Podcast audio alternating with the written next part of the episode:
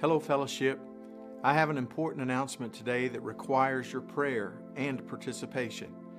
As a church body, it's time to nominate new elders to the elder board, as four of our current elders will be completing their terms of service next summer. In our church governance structure, the elder board is made up of godly men who make critical and significant decisions on behalf of all the congregations of fellowship. We are not a church with elders we're a church led by elders. The nomination and recognition process are very important to the health of our church family. And here is what we're asking members of fellowship to do. First, please pray for the elder nomination process and discern whether you should nominate someone to the office of elder. Then, if you feel led by the Holy Spirit to make a nomination, please visit fellowshipnwa.org forward slash elder nomination and complete the online form. Read the accompanying document entitled Qualifications of an Elder before making your nomination. Or, if you prefer a paper nomination form, you may pick one of those up in the Worship Center foyer at each campus. The nomination form will be attached to the qualifications of an elder document. Please mail paper nominations to the church office on the Rogers campus to the attention of the elders. The deadline for making a nomination is December 19th. Please pray for your elders as we initiate this process. Our desire is to be sensitive and responsive to the guidance of the Holy Spirit. And finally, we would like to thank Rod Easley, Steve Lampkin, Dick Nervig, and Steve Weber for their years of service as elders.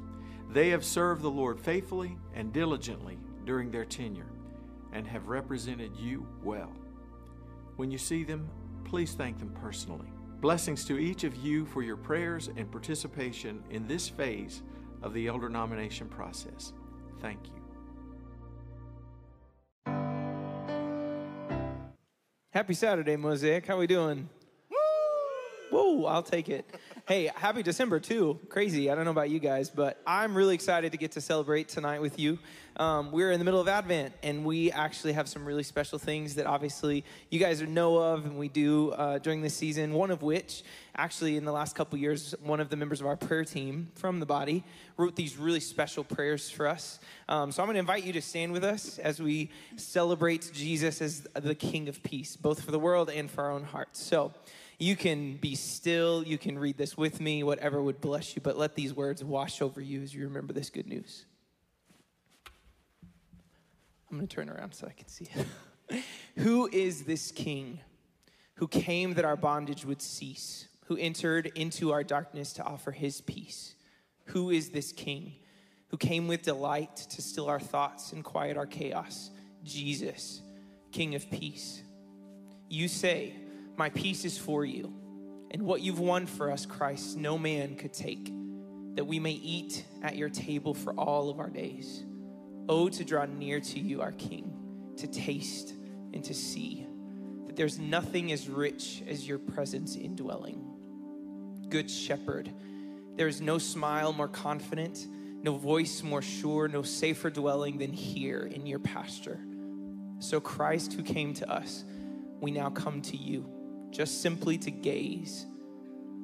The strife, the noise, the fear, it all slowly fades as we are face to face.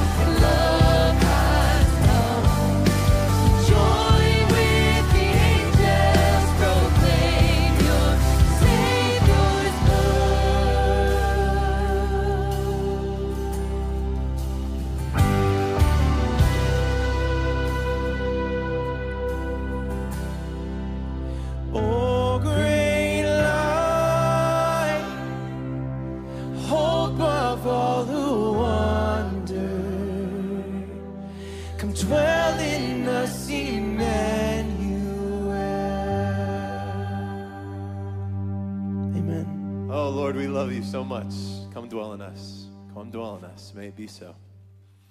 You can take a seat. Um, I'm going to welcome Tom Toomer up to the stage, the leader of our prayer team here at Fellowship Mosaic, to lead us through our monthly prayer pause. Thanks, Tom. Thanks, Scott. Well, good evening.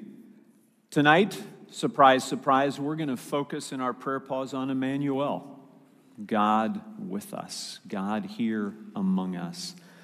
And so, if you can just take a deep breath, or maybe three, I don't know about you or how many you need, but I need a few. So let's just breathe deeply tonight.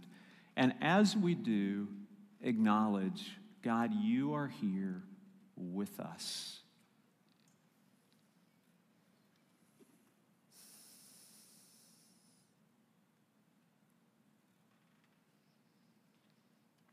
One of my favorite promises that Jesus gave is in John 14, 16, and 17. And he says, I will ask the Father, and he will give you another helper that he may be with you forever. That is the Spirit of truth, who abides with you and will be in you. And so Jesus promised that the Spirit would be with us forever. So, again, take a minute right now and thank Him that He lives within you and ask Him to help you hear Him tonight and experience Him as Emmanuel.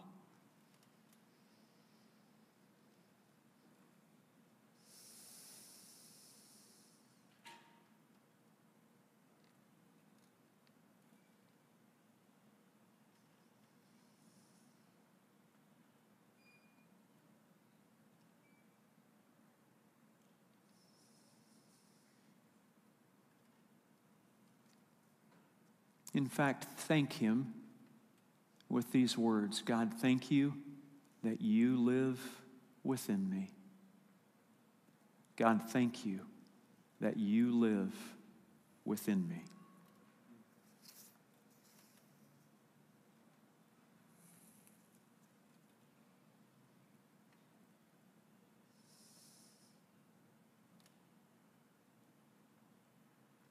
The very first passage of scripture I ever memorized was Isaiah 41:10, where it says, "Do not fear, for I am with you. Do not anxiously look about you, for I am your God. I will strengthen you. Surely I will help you. Surely I will hold you up with my righteous right hand." And the beauty of Christ within us is we don't have to do life alone. And I don't know about you, but fears assail. And so I'd like us now to just name God, what are some of those fears that are I'm struggling with right now? Name them before him. And then ask him to help you. Thank him that he promises that he will help you.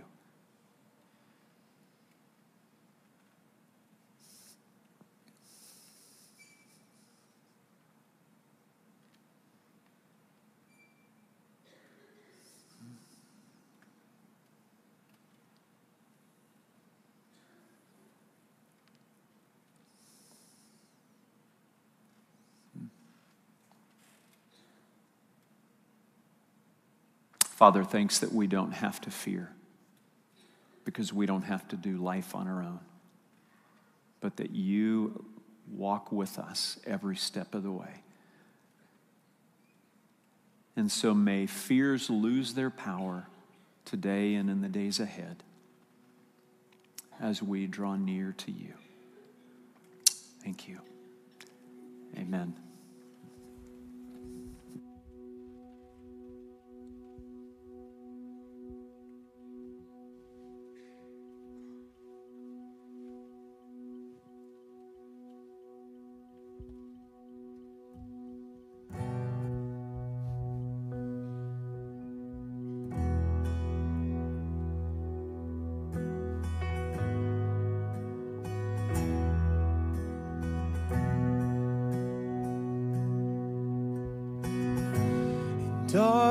Darkness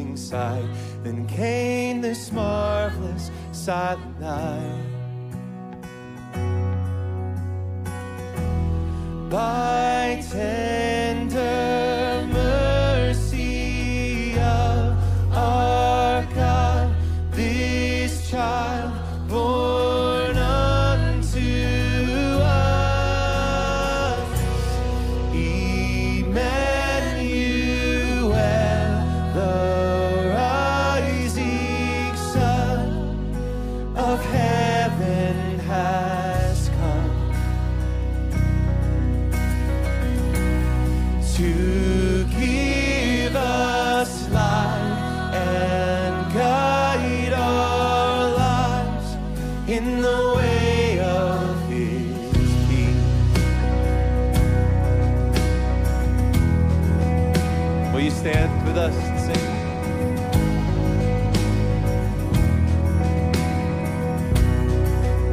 Sing the good news, church.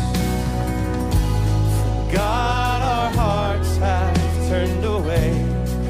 By His grace in a manger lay the Savior.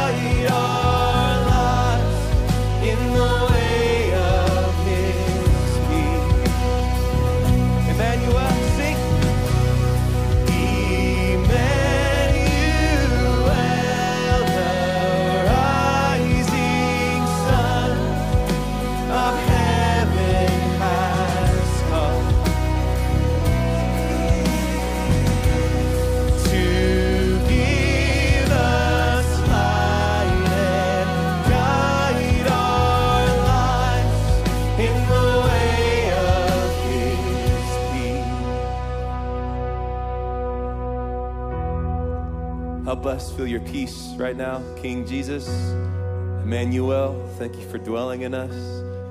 Thank you for giving us peace. With you.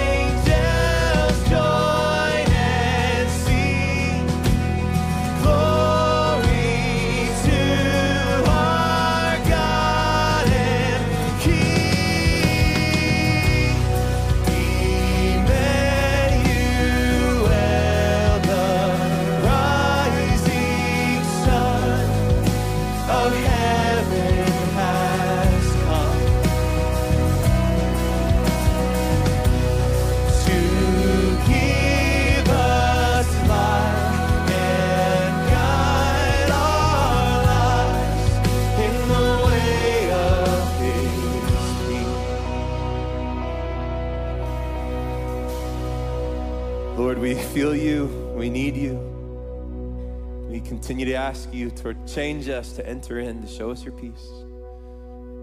Amen.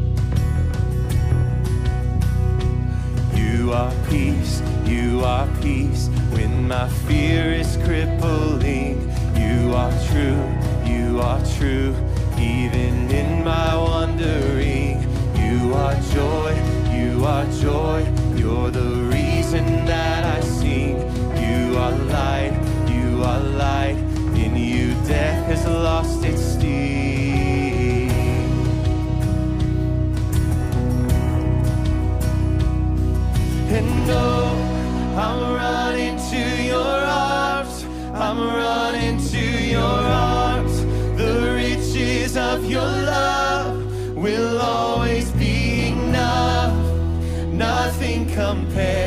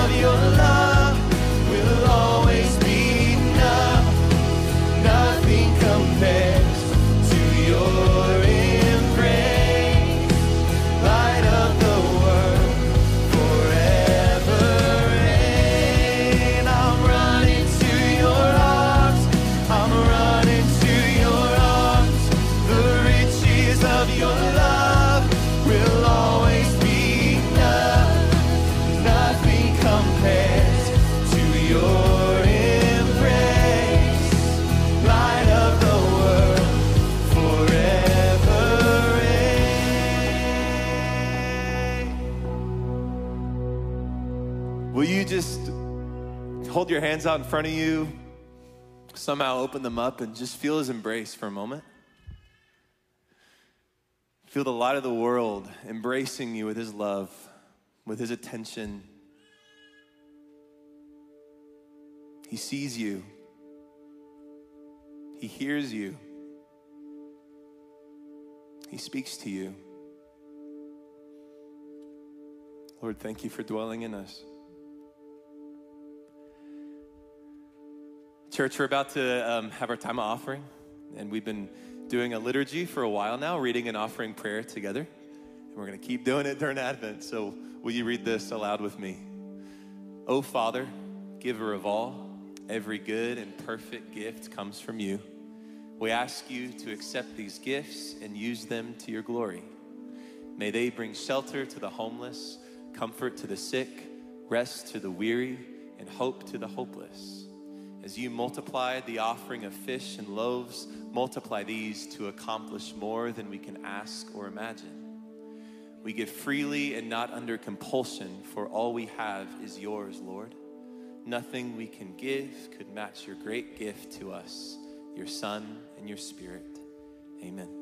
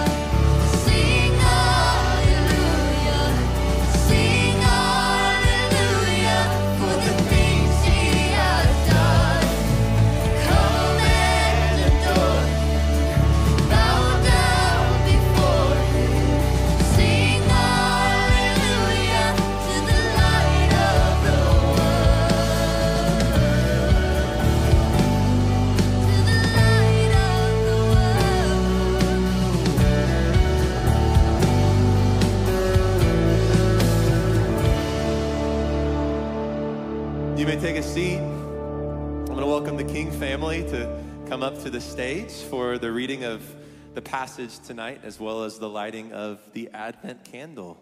Thanks, Kings. Hmm. Thank you. And Mosaic. It's good to be here and be on stage again and see all your faces again. It's been a long time. My name is Stephen King. This is my wife, Melissa. And this is Hope and Asher. And we live and serve in Southeast Asia. And tonight we will be reading from Luke 1 26 through 38. Now, this is in the sixth month of Elizabeth's pregnancy, God sent the angel Gabriel to Nazareth, a town in Galilee, to a virgin pledged to be married to a man named Joseph, a descendant of David. The virgin's name was Mary. The angel went to her and said, Greetings, you who are highly favored. The Lord is with you. Mary was greatly troubled by his words and wondered what kind of greeting this might be. But the angel said to her, do not be afraid. Mary, you have found favor with God. You will conceive and give birth to a son, and you are to call him Jesus. He will be great, and he will be called the Son of the Most High. The Lord God will give him the throne of his father David, and he will reign over Jacob's descendants forever. His kingdom will never end. How will this be? Mary asked the angel, since I am a virgin. The angel answered, The Holy Spirit will come on you, and the power of the Most High will overshadow you. So the Holy One to be born will be called the Son of God. Even Elizabeth, your relative, is going to have a child in her old age, and she, who said to be unable to conceive, is in her sixth month. For no word from God will ever fail.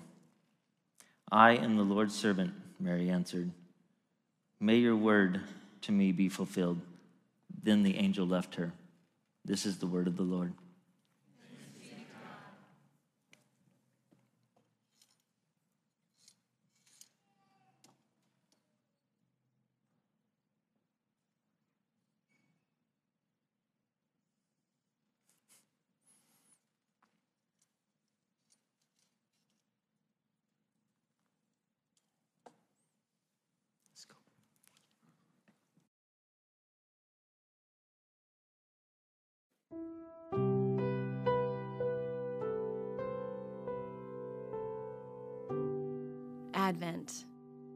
Season of expectant, purposeful waiting for the fulfillment of the prophetic promises of Scripture. A season of inspiration found in the remembering and retelling of the stories from the first Advent as Israel awaited the arrival of their Messiah.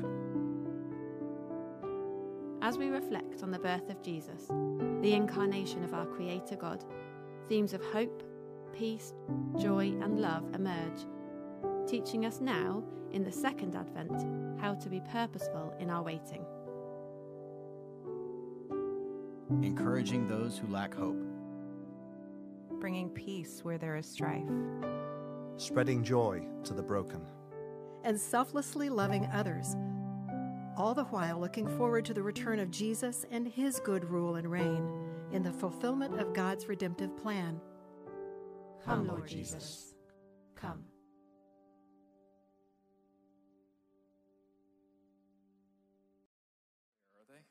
Gosh, somebody who grew up in the South, I just feels like everything I say naturally sounds a little dumber. So I'm a little envious of that. Hey, you know, speaking of growing up, I, am not that old, but as long as I have been alive, which feels like longer than this conversation should be going on, most people around me have been talking like we are on the brink of the end of the world. Have you noticed that? Like, okay, so I was born in the 80s, so I, I came into being during the Cold War when the great danger was the commies coming for us, and I grew up watching the movies knowing that our only hope was Patrick Swayze coming in to save the day. Okay, so like that, that was when I came, and we knew that apocalypse was right around the corner because of that, the signs were all there that the world was on the brink of collapse. And then that calamity went away. And, and so we started looking for new calamities. And throughout the 90s, it was the moral degradation of our society that you knew everything was coming apart. And then through my high school years, we, I, was, I was living through the war on terror, and we, we knew that, like, this was the signs that everything was coming to an end. We had Al Qaeda, we had ISIS, and, and we knew that, that we would not survive this as a planet. And then we had economic collapse. We had a, a, housing crisis. And then suddenly we have our entire political system just come into question, right? And right now, people I talk to on both sides of the aisle are convinced that democracy as we know it is going to end and it's the other team's fault. And you know, you got one stray bomb goes into Poland and everybody's ready for World War III. And the number of times that I hear, like, this is it, right? Can't you just feel it? The world is so dark, and this is the moment that we are going to lose everything. Everything we hold dear is about to fall apart. Do you ever think that maybe that's just life in a broken world? I'm not denying the, the darkness of any of those things. I'm not denying how scary all of those things are. But do you think at a certain point, when humanity witnesses catastrophe after catastrophe, we would get the hint there's something wrong with this place. This isn't new. I remember a little while back, somebody was telling me how unprecedented the times that we live in are. And they said, I mean, look at it. How do you get all of these things in a row? I mean, a worldwide pandemic, a financial collapse, and a war in Europe. When has that ever happened? I want to say, I think we went through that a little while ago. Like, we've been there. And you know what? Jesus actually said you'll be there. Jesus actually said, You're gonna see horrible things wars and disease, persecution and disaster. And these are the signs that you should run and hide, right? Is that what he said? No. He said, That's not the end. That's not it. And interestingly, if, if we just hit rewind on the clock, if we pull back a little bit from our moment that feels so overwhelming and so big, what we'll see is our moment doesn't look that different from moments that the people of God have been in for the existence of the world. In fact, last week we look at take a look at Isaiah chapter 9 verses 6 and 7. And if you think we know darkness, we don't know darkness like what Israel knew at this time. Israel watched over the course of about 150 years, both in the northern and the southern part of the kingdom, the entire nation be destroyed. Every significant institution burned to the ground the people chained up and taken away, first in Assyrian captivity, then to Babylonian captivity. It was destroyed. And here's the really heavy part it was their fault. God told them, This is because of your disobedience. And in that intense darkness that felt like the end, if anyone ever had a reason to say, This, I think this is it. Like, I think this is the end of everything good. It is in the context of that darkness that we saw the passage we looked at last week. For to us a child is born, to us a son is given, and the government will be on his shoulders. And he will be called Wonderful Counselor, Mighty God, Everlasting Father, Prince of Peace. Of the greatness of his government and peace, there will be no end. Did you catch that phrase? Of the greatness of his government and peace, there will be no end. You know what the phrase no end means? It means it doesn't stop. You don't reach the termination point. There is no end. There is no coming to our end for the people of God. He will reign on David's throne and over his kingdom, establishing and upholding it with justice and righteousness from that time on and forever. The zeal of the Lord Almighty will accomplish this. This was the hope that we looked at last week the hope of a promise of a child to be born. And, and in, that, in that prophecy, there's a word that comes up twice it's the word peace. Now, the word peace uh, is the Hebrew word shalom. It's one of the most important words in the Hebrew vocabulary. It, it, is, it is so foundational, it's how they greet each other. You say hello and goodbye by saying shalom. Shalom. And the word peace, shalom, in the Hebrew vocabulary, it means something uh, much deeper than simply the absence of conflict. That's the way we usually talk about peace, is when there's a lot of war going on, when the conflict stops, we've reached peace. But the concept of shalom means something so much more than just the, the noise and the conflict stopping. Shalom means life working the way it ought to.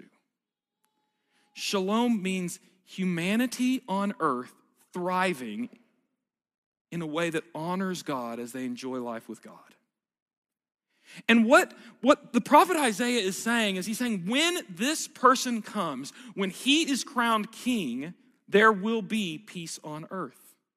That stuff that we're so terrified comes to an end. Now, when Isaiah talks about this child to be born, this is not actually new information. Isaiah is referring to a promise that Israel already had, and it came in 2 Samuel chapter 7. In 2 Samuel chapter 7, there's a king named David.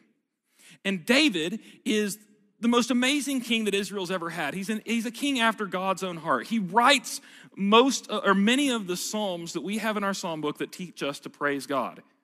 Can you imagine having that kind of a leader? A leader for a nation whose passion was leading people in worship of the Lord? And David says, I want to build a beautiful house to honor God. And so he has this prayer and he says, Lord, I, want to build this house for you. You know what God responds with? He says, David, I never asked you to build me a house. Actually, I want to build your house. And he gives him this promise in 2 Samuel chapter 7, beginning in verse 12. He says, When your days are over, David, and you rest with your ancestors, I will raise up your offspring to succeed you, your own flesh and blood, and I will establish his kingdom. He is the one who will build a house for my name, and I will establish the throne of his kingdom forever. I will be his father, and he will be my son. The idea of the kingdom of God that will last forever this is the hope that is put on David's son. And when David has a son named Solomon and he becomes king, do you know what the word Solomon means? Can you hear it? Shalomon. Solomon's name means peace. It is as if this, I have to believe that at the time, Israel thinks Solomon is it. He's the son we're waiting for. He's the son of David who's going to bring peace. Shalomon, our peace. And over the course of Solomon's life, he's unfaithful to the Lord, and he actually institutes oppression and forced labor in Israel. He builds his own palace in the palace of God by enslaving the, the Israelite people and by putting a heavy burden on them of taxes. And somehow he's this mix of someone who honors the Lord, but also does these horrible things, and by the end of his life, he completely turns his heart away from the Lord and betrays the Lord. And he starts Israel on the path that leads us to the darkness of Isaiah 9. Can you imagine the confusion in Israel? Can you imagine the disillusionment when they're told a son of David, David's son, is going to bring an everlasting kingdom of peace? And David's son, whose name is peace, fails so utterly? Fast forward a thousand years later, Israel is still in darkness, and everything still seems very, very bad. And now they're under the power of Rome, and Rome is crushing Israel.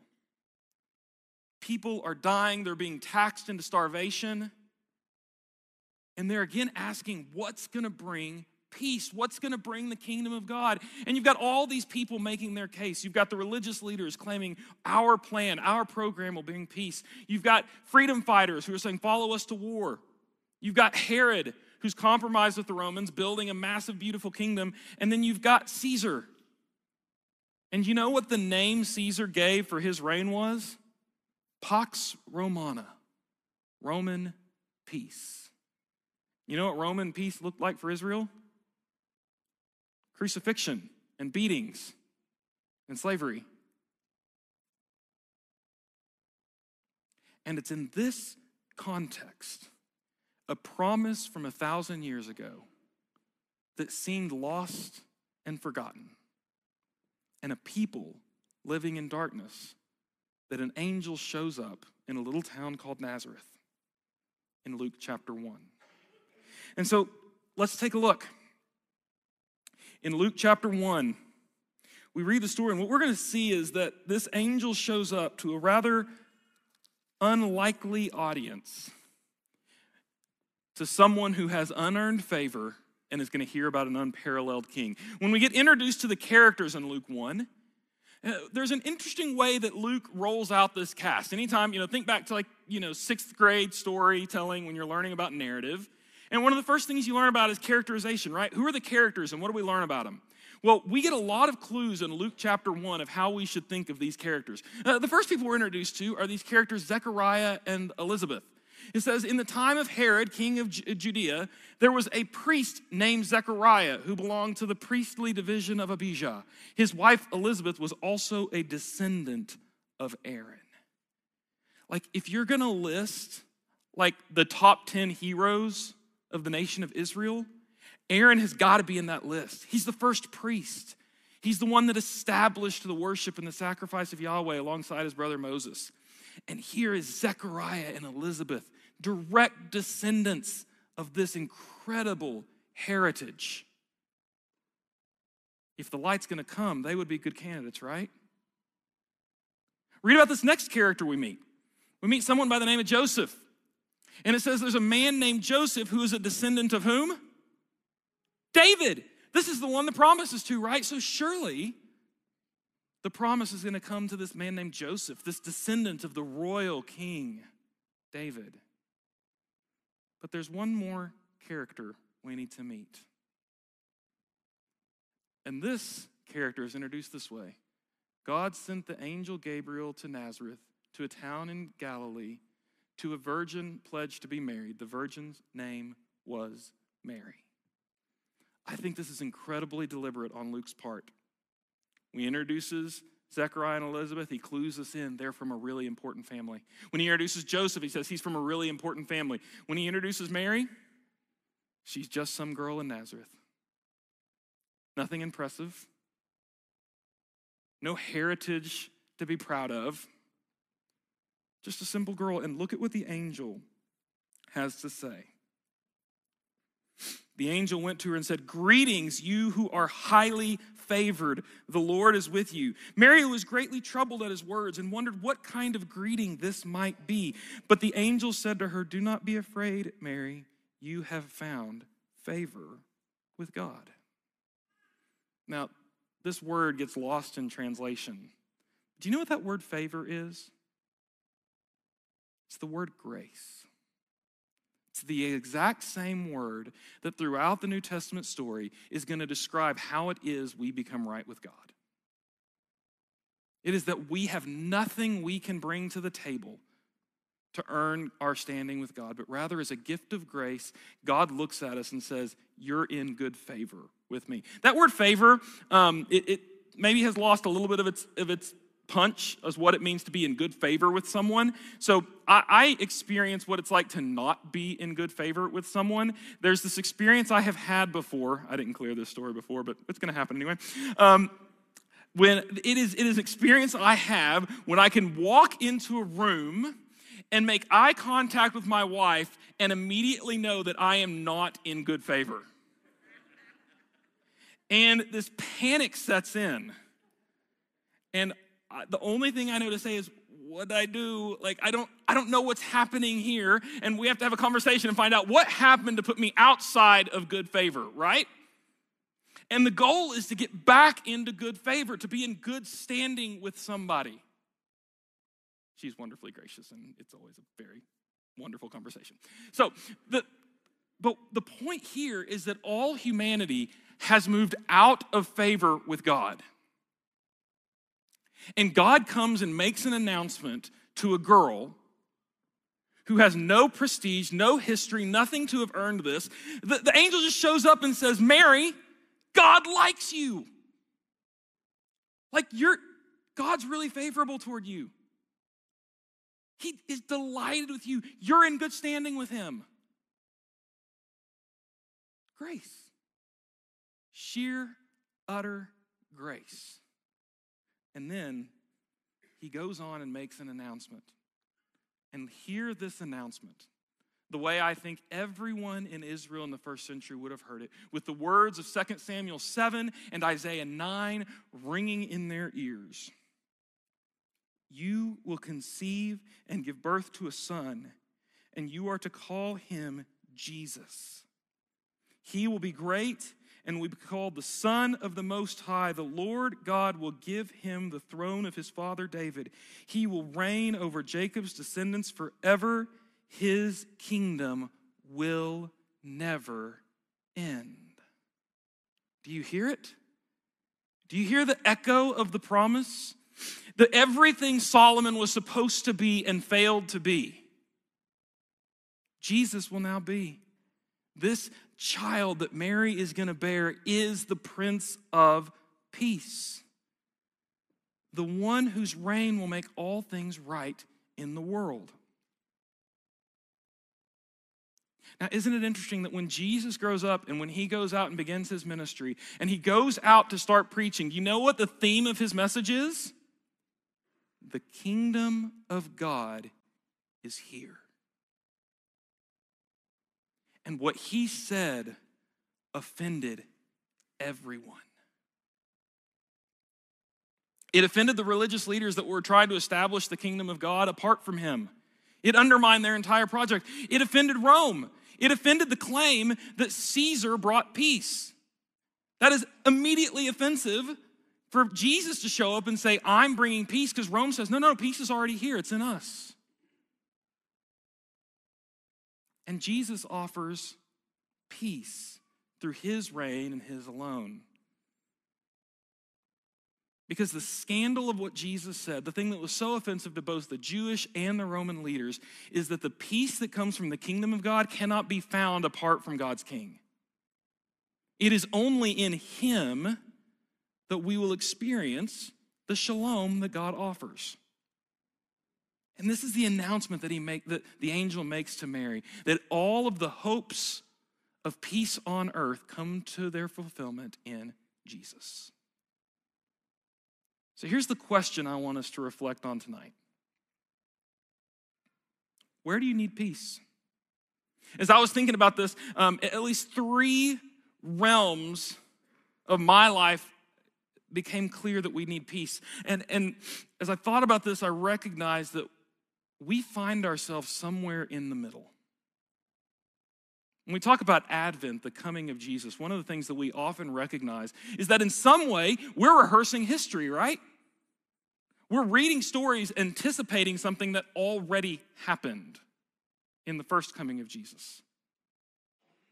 But as we do that, we recognize that we're also anticipating a second coming of Jesus, which makes this idea of peace really interesting. Because in some ways, we're promised peace right now. And in other ways, we're still waiting for peace, which makes this a little bit complicated.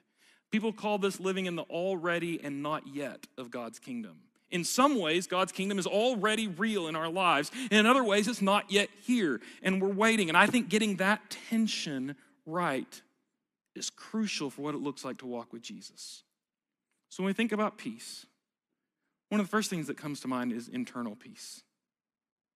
That I don't know about you, but my internal life often looks like a war zone. The thoughts the temptations, the anxieties, the lies racing in my head are disaster and destruction.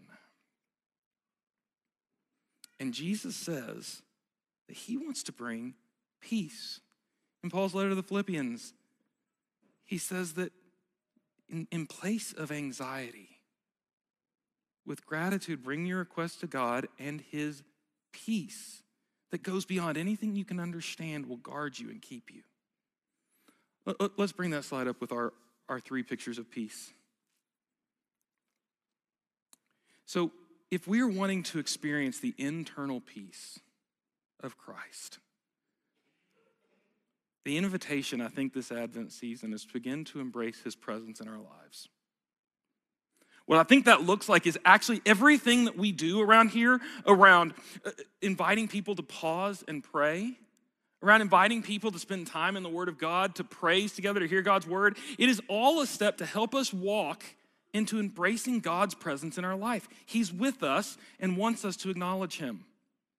And I will confess, in about the last two months, my rhythms of being in Christ's presence completely collapsed. I got to the point where I was crazy overcommitted. I was barely waking up in time to make it to my first appointment. I was racing through my day until it got time to crash at night. And I had no room in my life to just stop and be in the presence of the Lord. And I noticed my internal life starting to just wind up and collapse. And I was meeting with my friend Gary, Gary Oliver, who uh, we talk, we talk about a lot. Y'all got to hear from him. And he had the courage and the love to look at me and say, Nick, you're in a dangerous place right now. Something has to change. And he wasn't going to let me get away with just, yeah, you're right. I'm going I'm to do it. We actually sat there and he said, What's it going to take? Like, what's it going to take for something to really change so that you quit doing what you're doing and make room to be with the Lord? And so this is this was this is what happened to me. This is what I had to do. I had to make a commitment that I don't do anything else in my day until I've spent time embracing the presence of Jesus in my life. And you know what that led to? It led to some really awkward moments. Because when I slept in and I had an appointment, it's happened multiple times in the last month. I've had to send a text that says, I'm really sorry, I'm going to be 15 minutes late. I had to feel the sting because I had gotten into a habit of saying yes to everyone except for the Lord in my own personal life.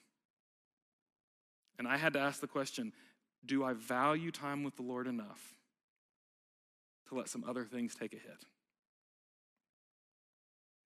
In our relationships, in the world around us, in the cities, the neighborhoods that we live in, what does it look like to experience God's shalom there?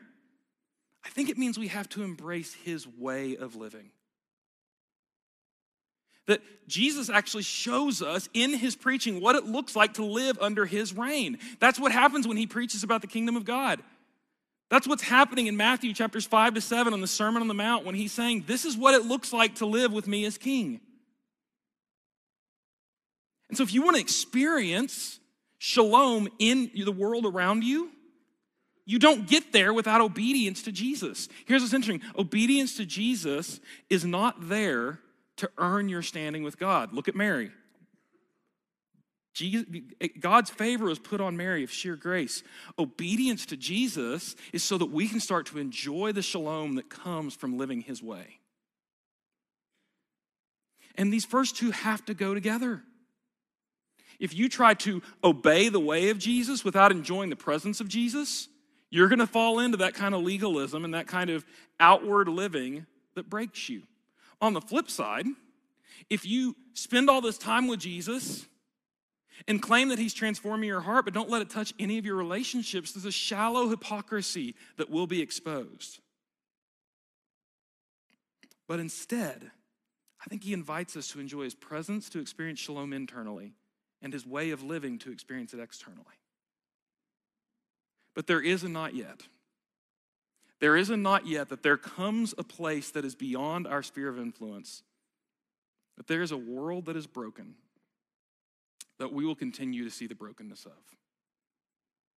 And that will lead us to cry out and await for his return. Eh, the reality of this should leave Christians between two ditches. Uh, one, let's call it triumphalism. It's the belief that before Jesus returns, we can establish the peace of God on earth. That we can fix the world's problems before Jesus gets back. And almost every single time in the history of the church anybody has embraced that thinking, at some point they have compromised the way of Jesus for a form of political power or reform that betrayed Jesus. They said yes to some hero, to some system, to some organization of power that at first looked like a Messiah and ended up being a tyrant. It looked a lot like Jesus and ended up being a lot more like Caesar.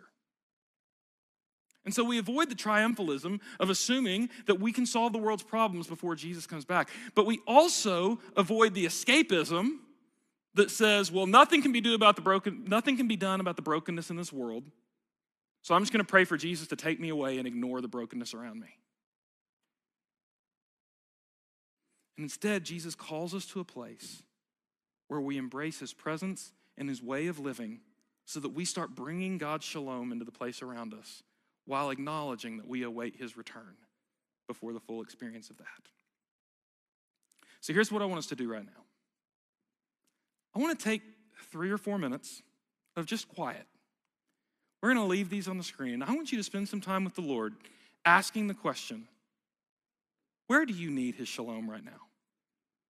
Where do you feel that lack most profoundly? And what would it look like even tonight for you to embrace his presence? Is there a new rhythm that needs to happen in your week this week to make room? What would it look like for you to embrace his way of living? A situation that you've not been yielding to him. And how can you practice in prayer awaiting his return and entrusting him to a world that is certainly falling apart? That he will come back and redeem. Just take a few moments between you and the Lord.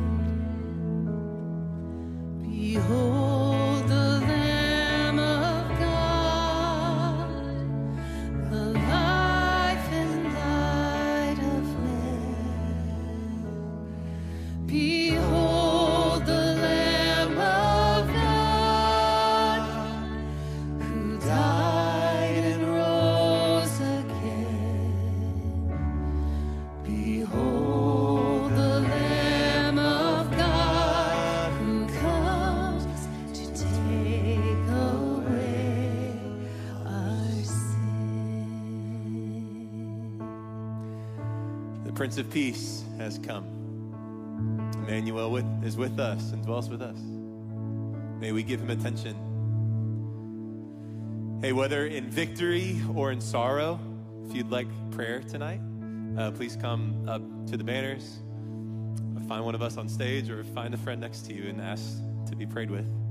And um, if you're new, as always, well, you wouldn't know that if you're new, but if you're new, um, go see someone in the info booth in the middle of the foyer. We'd love to meet you. And uh, have an awesome week. We love you so much. We'll see you later, Mosaic.